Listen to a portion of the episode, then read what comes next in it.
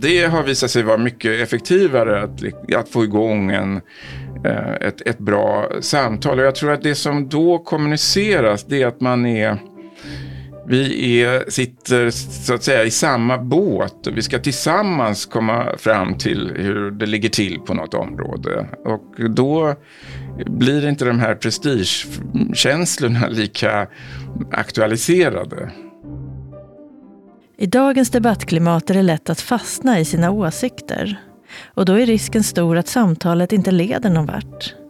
Men det går att hitta ett annat, mer prövande förhållningssätt. Du lyssnar på Forskarpodden vid Uppsala universitet. Och det här avsnittet produceras av mig, Annika Hult.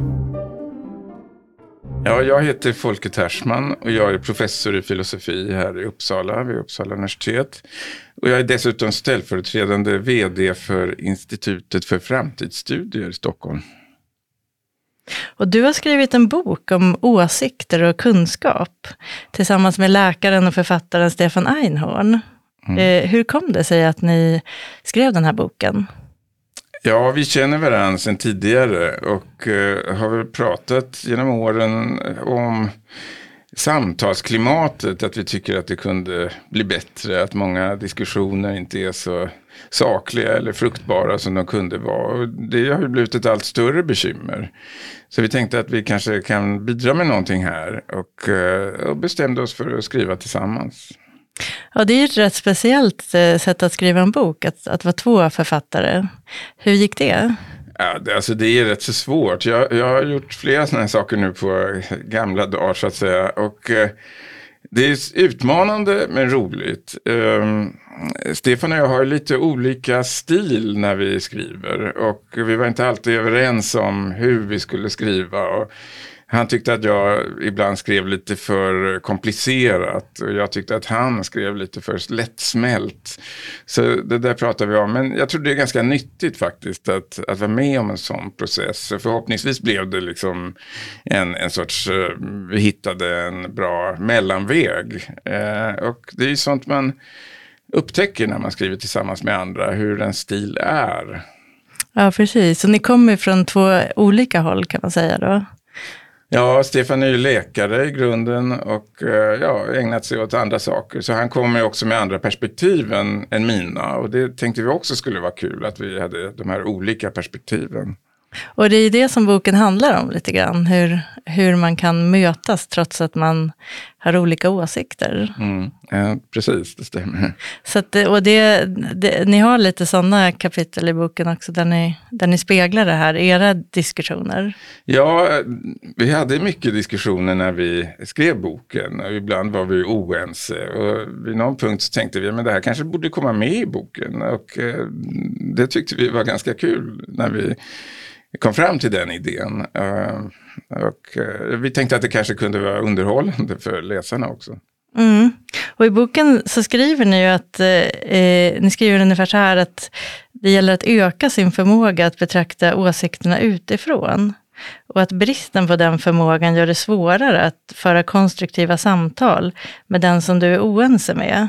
Så det handlar alltså om att man ska distansera sig lite från sina egna åsikter. Ja, liksom kunna betrakta dem från utsidan och från ett annat perspektiv än det egna. Eh, ibland kan det gå väldigt fort när vi formar en åsikt. Vi, vi hoppar på den bara för att den bekräftar vår världsbild ungefär. Och då har vi inte riktigt förmågan att utvärdera den på ett eh, sakligt och klokt sätt. Men den förmågan återfår vi om vi kan se den i åsikten utifrån och från ett annat perspektiv. För det är väldigt lätt att man betraktar åsikter som en sanning. Eller hur? Ja, att man, man tänker att det här måste ju vara rätt. Och ofta är det väl just så där att, att det är för att det stämmer med, med vad man i övrigt tror. Och också för det här att vi har så kallad konfirmeringsbias, att vi bara letar efter sånt som gör stöd för vår åsikt och är blinda för sånt som talar emot. Och, och då blir det en sanning så att säga i den meningen att vi tar den för given och inte är riktigt förmögna att eh, ja, utvärdera den ordentligt. Så då kan det bli så att man går ut ur en diskussion och är nästan ännu mer säker på sin sak? Ja, det är ju ofta resultatet av diskussioner. Alltså man kan, kunde ju tro att eh, det bästa sättet att få någon att ändra sig det är att komma med starka motargument. Men det är ju tvärtom, höll jag på att säga. Men det är ju mer att det, det det leder till är oftast att den här åsikten sitter ännu starkare. För det kommer ju in känslor av prestige och, och sånt i diskussioner. Så att eh, den typen av strategi är sällan framgångsrik. Och hur ska man göra istället då? Ja, jag tycker och vi tycker och forskningen eh, stödjer också det i någon mån. Att det är bättre att inleda ett samtal genom att kanske ställa frågor till den man diskuterar med. Hur ser den på det här och har den tänkt på alternativ och hur tror den att konsekvenserna blir av det här förslaget och så. Ehm, det har visat sig vara mycket effektivare att, att få igång en, eh, ett, ett bra samtal. Och jag tror att det som då kommuniceras det är att man är vi är, sitter så att säga i samma båt och vi ska tillsammans komma fram till hur det ligger till på något område. Och då blir inte de här prestigekänslorna lika aktualiserade. Mm, för det är lätt att, att man fastnar då i sina egna åsikter annars. Exakt, och, och då sitter man fast i dem ännu hårdare om man känner att man måste försvara det här för, för att inte förlora i prestige eller anseende. Är det här någonting som du forskar om som filosof? Ja, alltså jag forskar, eh, en del av min forskning är inom kunskapsteorin då, som handlar bland annat om när man har tillräckliga grunder för att kunna känna sig någorlunda säker på en bedömning exempelvis. Och också hur man ska ta hänsyn till oenighet, alltså man märker att någon tycker annorlunda Trots att den personen kanske är lika utbildad som en själv och känner till de argument och den data som finns. Hur ska man ta in den det förhållandet till sin bedömning? Ska man, kan man ändå hålla fast vid sin åsikt? Det kan man naturligtvis. Eller bör man modifiera den, gå den andra till mötes på något sätt? Och det här är ju frågor som också kom upp i vår bok. Mm. Och just det där att gå varandra till mötes, det, det är ju inte så lätt alltid. För att eh, många gånger om man har en, en stark åsikt så blir det lite svart och vitt. Att eh, det är antingen eller. Är det, är det någonting som försvårar för det här? Ja, det är, det är ju det som försvårar som vi tänker då. Eh, man ökar den förmågan när man får den här större distansen. Men man ska heller inte överdriva det där. I, i, det finns ju många diskussioner där som faktiskt leder till mm, att man kommer överens trots att man från början tyckte olika. När förutsättningarna för samtalet är, är bättre. Och sen är det lite på kort sikt och lång sikt också. Att i, på kort sikt kanske man blir väldigt eh, stingslig. Men eh, efter ett tag sipprar kanske de här motargumenten in. Jag tycker mycket av vetenskapen fungerar på det sättet. Att eh, det stöts och blöts. Och, och trots att det finns prestige även där så ser man ju att eh, människor eh, och forskare ja, kommer fram till att de har fel och att de eh, hamnade i någon återvändsgränd och så vidare. Så det, mm, det finns utvecklingsmöjligheter.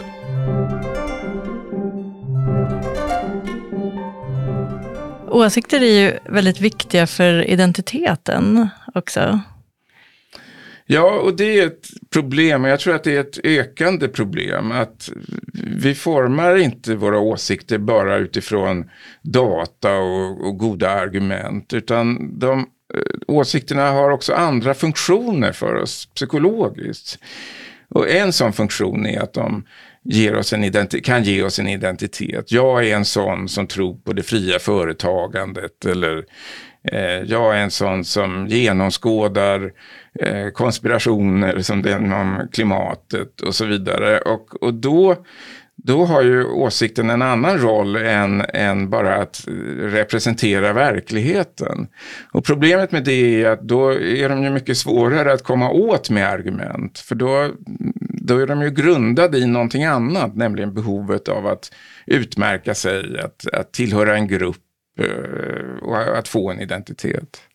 Och vad är faran med det? Att om det blir allt för mycket så? Att... Ja, då blir det att man kan ju se det i politiseringen av vissa frågor som är vetenskapliga frågor om vaccinens eh, verkningar exempelvis. Att, att, att människor låser fast sig och ingen eh, mängd nya data eller argument kan påverka det här på något sätt. Och, och då är vi mm, i ett sorts eh, låst läge och kan inte komma framåt. Eh, det är ju risker med det här och det, det leder till ökad konflikt, en ökad konfliktnivå i samhället som helhet kan man säga. Mm. För det finns ju också en, eh, som du sa inom vetenskapen till exempel, så efter ett tag så blir ju åsikter allt mer kunskap, eller, man säger. eller att det på något sätt går från att vara åsikt till att vara fakta. Och hur avgör man när en åsikt faktiskt blir en, blir en sanning ibland? Ja, eller? ja alltså, jag tycker ju att man måste tänka på att åsikter eller bedömningar eller teorier, eh, det, de kan vara mer eller mindre välgrundade. Och, och, när de har blivit väldigt välgrundade, vi har forskat om det här länge och det finns stor enighet kring det, då kan man ju kalla det kunskap. Men det är inte så digitalt och, och att man kallar det kunskap tycker jag inte ska göra att man inte får ifrågasätta det här framöver. Eller att, att det ska omöjliggöra att man omprövar det här så småningom. Så att, eh, så att jag tror det är bättre egentligen att tänka på det här som en gradfråga. Mm. Vi kan ha mer eller mindre bevisning, evidens för, för en bedömning. Och då gäller det att avgöra det då, hur, hur stark Hur gör man det? Är? Ja, det är en mycket bra fråga och det får ju vi sortera ut tillsammans. Men det är klart, när det gäller vetenskapliga frågor så, så bör ju man lyssna på forskarna och de som hållit på länge med det här. Och jag var faktiskt förra veckan i Washington och um, träffade där några representanter för uh, den amerikanska vetenskapsakademin. Och de lägger mycket resurser på att om olika frågor göra så kallade konsensusrapporter. Alltså rapporter som sammanfattar vad de främsta experterna på ett område, det kan vara fusion till exempel eller, eller någonting sånt, är överens om. Mm. Och de rapporterna är sedan viktiga beslutsunderlag för, för politiker exempelvis. Det där är tycker jag, en, nog en bra sak och som vi kanske borde ha lite mer av också i Sverige. Mm. Och i politiken kan man tänka sig att man skulle kunna arbeta mer så att man, ja, man pratade ihop sig mer kanske? Ja, faktiskt. Den här Vetenskapsakademin som jag träffade då, den eh, startades redan av Abraham Lincoln. Och, och då skrevs det in i stadgarna och det här blev en del av ska säga, det amerikanska styret att politikerna i kongressen skulle konsultera den här akademin. Och, ehm, och det tror jag var en bra ordning. Eh, och då spelar ju de här konsensusrapporterna naturligtvis en stor, eller potentiellt i alla fall, en stor roll. Mm. Och du är ju filosof, men du engagerar dig mycket i samhällsdebatten. Eh, behöver vi tänka mer filosofiskt kring de här frågorna? Ja, jag tycker det, det filosofiska perspektivet är ju ett perspektiv som borde komma in. Jag, jag tycker ju att vårt ämne kan bidra ganska mycket med ehm, till väldigt många diskussioner. Så, så, det är därför jag försöker ehm, ja, hjälpa till med det. Om man säger. Sen finns det ju andra perspektiv också. Och det är ju bara bra att det finns en sorts pluralism där. Och sen ser jag också mitt engagemang som eh, ett uttryck för att vi har ju fått de här tjänsterna som forskare och lärare för att bidra till samhället eh, på olika sätt. Ett bra sätt att bidra det är ju att delta i samhällsdebatten också. För du har skrivit flera populärvetenskapliga böcker, mm. eller hur? Mm. Så att... mm. Jobba på att nå ut också. Ja, absolut. Att eh, det är ju tredje uppgiften, men det är också roligt Tycker jag, för att eh, när man skriver en sån här bok och, och, folk läser den så får man träffa eh, andra människor på ska vi säga, bibliotek eller bokfestivaler än de man träffar på universitetet. Och det kan jag också lära mig mycket ifrån, att höra om deras erfarenheter. Då. Det är intressant och, och spännande. I boken så har ni med eh, några exempel på när det kan bli väldigt polariserade debatter. Eh, och en av dem är den här debatten mellan forskare och Folkhälsomyndigheten under covid-19-pandemin. Vad var det som hände då egentligen? Ja, det var ju en väldigt speciell situation därför att man visste så lite eh, i inledningsskedet. Och det dröjde ju ganska länge innan man fick en klarare bild. Samtidigt så eh, ju, eh, måste man ju göra någonting och fatta beslut. Eh, och det var i det läget som den här diskussionen var som mest intensiv kan man väl säga. Och det var ju eh, en grupp forskare ska jag säga. Jag antar att forskarkollektivet var ganska heterogent och hade, där fanns det väldigt många olika åsikter. Men det var ju en grupp forskare som var kritiska mot Folkhälsomyndigheten.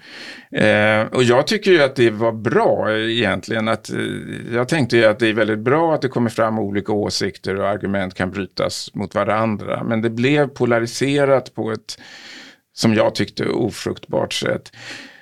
Eh, ett problem där var också att det var så olika typer av frågor som eh, diskuterades och att man skilde inte alltid mellan dem. Det var ju en del frågor som gällde hur viruset uppträder och hur det smittar.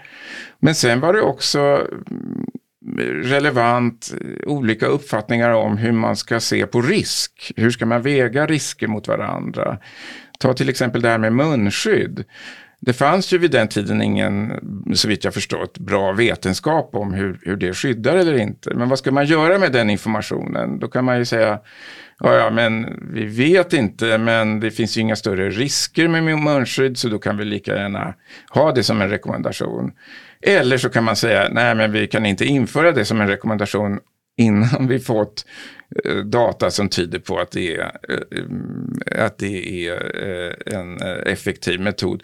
Och, och den frågan, hur man ska förhålla sig till risker, den är ju inte en vetenskaplig fråga direkt som som, som medicinare eller epidemiologer och sådana kan, kan avgöra, utan det är ju mer en sorts värderingsfrågor. Mm. En etisk fråga på något sätt? Eller? Ja, etisk eh, och, och politisk fråga. Mm. Mm. Och ibland höll man inte isär de här frågorna. Och det, var det, det tror jag också var någonting som eh, bidrog till att debatten inte var lika fruktbar som den hade kunnat vara. Mm. Och just det här att eh, det blev väldigt mycket att olika grupper kände att de satt inne med sanningen. Att det blev mer att... Ja, det blev väldigt känslobaserat. Ja. Och, och, och, det är intressant att notera att när det finns lite etablerad vetenskap, ja då kan åsikterna sticka iväg i alla möjliga håll. Eh, man kunde ju annars tänka sig att ja, ja, men låt oss vä vänta med att forma en stark uppfattning tills vi vet lite mer. Eh, och det tycker jag verkar klokare. Å andra sidan, det är klart, när pandemin kom så måste man ju fatta beslut. Då mm. måste man ju trots allt göra vissa antaganden. Eh, men mm. Eh, man behöver ju också vara öppen om, för att de kan behöva revideras och, och förkastas vid ett senare stadium.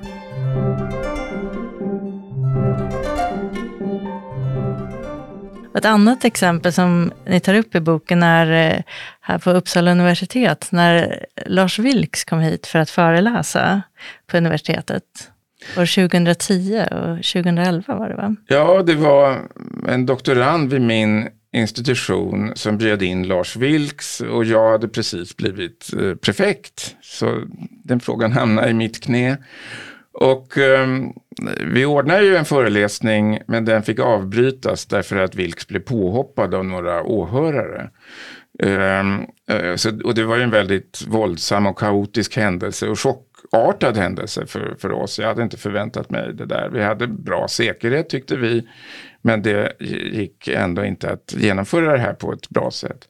Men sen efter det så uppstod den här frågan, ska vi, ska vi göra om det här? Ska vi se till att föreläsningen kan genomföras? Och jag tyckte ju att det var en viktig princip att göra det helt oavsett vad man tycker om just Lars Vilks.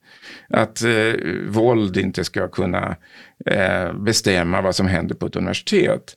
Så vi började planera det där, men det blev ju en väldigt svår och komplicerad fråga eftersom institutionen fick hot mot sig och, och jag hade ju ett ansvar också för mina anställda, så det var svåra frågor att ta ställning till. Och, mm.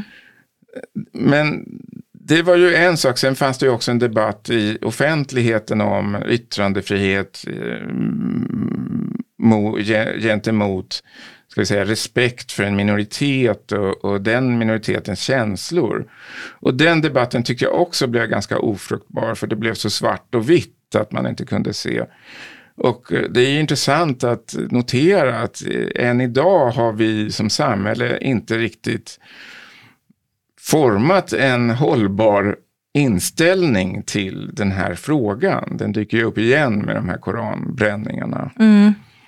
Och det är ju synd tycker jag. Det, vi... Och då står, då står yttrandefriheten på, på ena sidan och på andra sidan då att eh, eh man inte ska kränka folkgrupper eller religioner? Ja, dels det och sen finns det ju också olika säkerhetsaspekter av den här frågan nu. Och, och så. Och det, det, är klart, här är ju yttrandefriheten är ju en oerhört central del av vår demokrati. Så det är ju en väldigt viktig, Eh, viktig sak. Ehm, men den har, yttrandefriheten har begränsningar, det vet vi och det tycker vi också är förenligt med demokratin. Och hur ska eh, det då i sin tur förenas med eh, de här koranbränningarna och de känslor som de väcker och vilka konsekvenser som de har. Det är ju den frågan vi står inför. Så det är olika starka intressen som måste vägas mot varandra. Mm. Och det är inte alltid så svartvitt som jag tycker att det ser ut i de diskussioner som förs. Mm, precis, att det, att det behövs ett annat eh, debattklimat kanske för att kunna Ja, precis. Där man inte gräver ner sig i en skyttegrav och, utan att man lyssnar på varandra och för mm, meningsfulla samtal tillsammans. Mm. Men, det var, men, det var, lite med den här känslan som ni bestämde för att skriva boken då, ja, att ni känner precis. att det finns ett behov av eh, Eh, I, idag finns det ett behov av att fundera kring ja, åsikter och eh, kunskap. Absolut, och jag tycker nog att mm, under mitt liv att saker och ting har ändrats. Ehm, I första hand ser vi ju den här samtalsklimatet. Vi börjar ju se det i kommentarsfält på nätet och i sådana sammanhang. Men det har ju nu sipprat in i alla möjliga andra sammanhang, eh, inte minst i politiken. Ehm, den typ av kompromissande som tidigare fanns finns det mindre utrymme för idag än tidigare och det tycker jag är synd. Ett exempel på det är att tidigare hade man de här stora utredningarna av vissa frågor. Det kunde vara skattesystemet eller maktutredningen där olika partier deltog men också forskare och, ehm, och andra intressenter. Och så tillsammans, ganska många personer jobbade under en längre tid och kom fram till någonting som sen kanske blev politik. Och där det fanns en enhet kring det. Idag ser vi inte, eh, finns det inte den här typen av stora utredningar längre.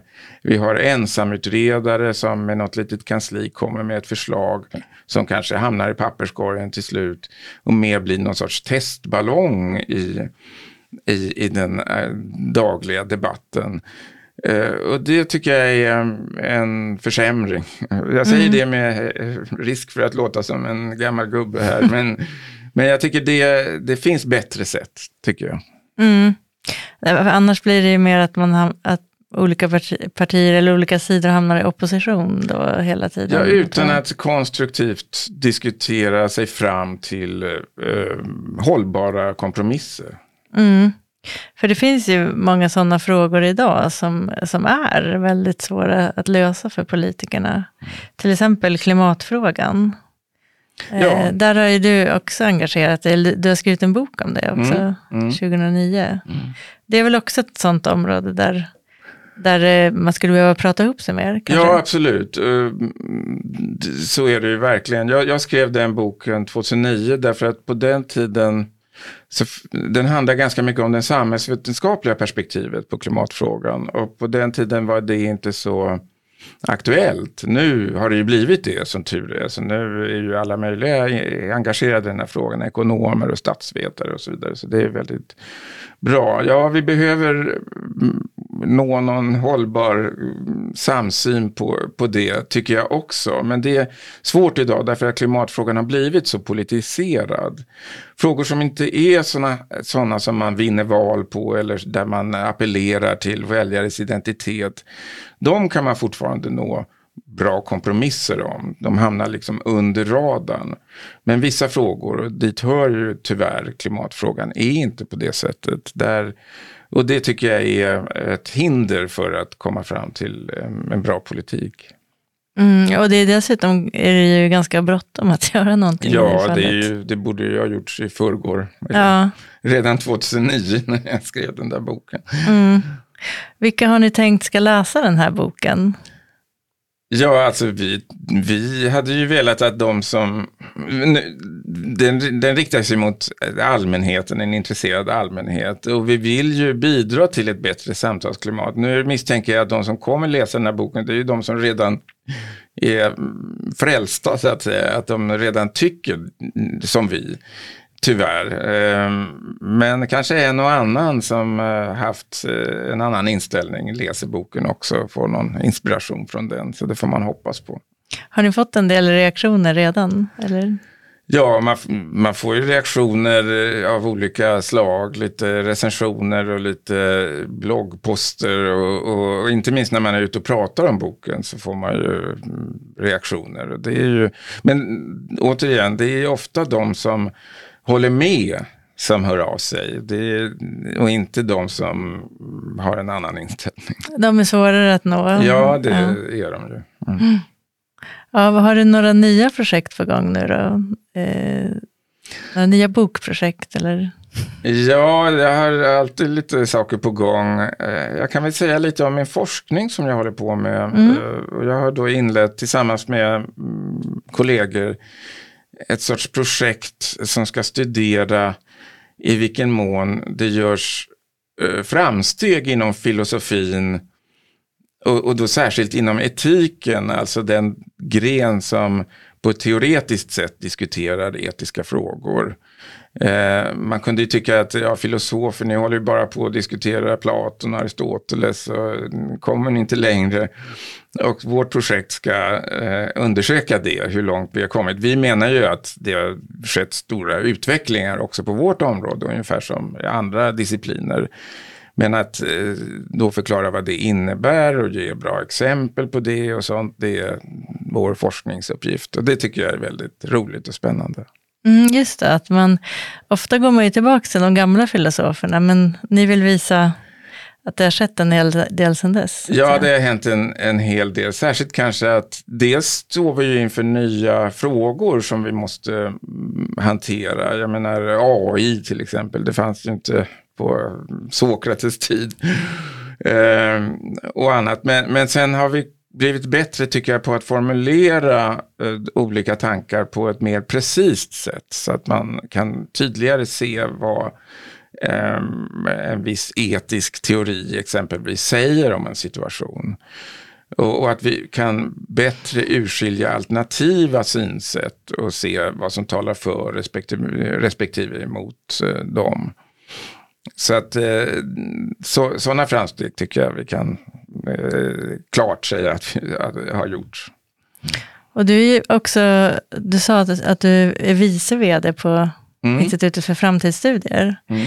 Vad, vilken roll har du där, så att säga? Det, går det är något som du kombinerar med forskningen? Ja, ja precis. Ja, och det är ju en sorts... Um forskningsledarroll. Så att jag tillsammans med vd, eller jag är vds um, bollplank kan man säga, när det gäller att planera den forskning som utförs där. Och den forskningen är ju eh, ofta externfinansierad. Alltså att vi, det kommer duktiga forskare till oss och vill, vill vara hos oss och, och, och så ska de forska om något som har ett långt framtidsperspektiv. Det kan vara moderna teknologier eller det kan vara allt från pensionssystemets utveckling eh, beroende på hur befolkningen förändras till ja, alla möjliga egendomliga saker. Hur ska vi kommunicera med aliens om de skulle komma till jorden? Allt mellan, ja, alla sådana här frågor kan dyka upp hos oss. Och för oss gäller det då att hitta en bra mix där eh, där vi kan belysa så många viktiga områden som möjligt. Och också skapa en miljö där forskare från olika discipliner, alltså statsvetenskap, psykologi, ekonomi och även matematik och filosofi kan samarbeta och arbeta tvärvetenskapligt på ett meningsfullt sätt. Det är ju ofta ganska svårt att få till bra tvärvetenskap, men jag tycker att det har vi ändå lyckats ganska bra med. Mm. Och där kan ni tillämpa det här med hur, hur olika åsikter kan mötas också. Ja, absolut. Mm. Mm. Ja, tack så mycket för att du kom hit. Mm, tack för att jag fick komma. Tack. Du har lyssnat på Forskarpodden med forskaren Folke Tersman. Följ oss på Podbean, iTunes, Spotify eller andra poddläsare. Kontakta oss gärna i sociala medier på hashtag forskarpodden eller på universitetets webbsida uu.se forskarpodden. Jag heter Annika Hult och Forskarpodden produceras av Uppsala universitet med musik av Marcus Sjöblom.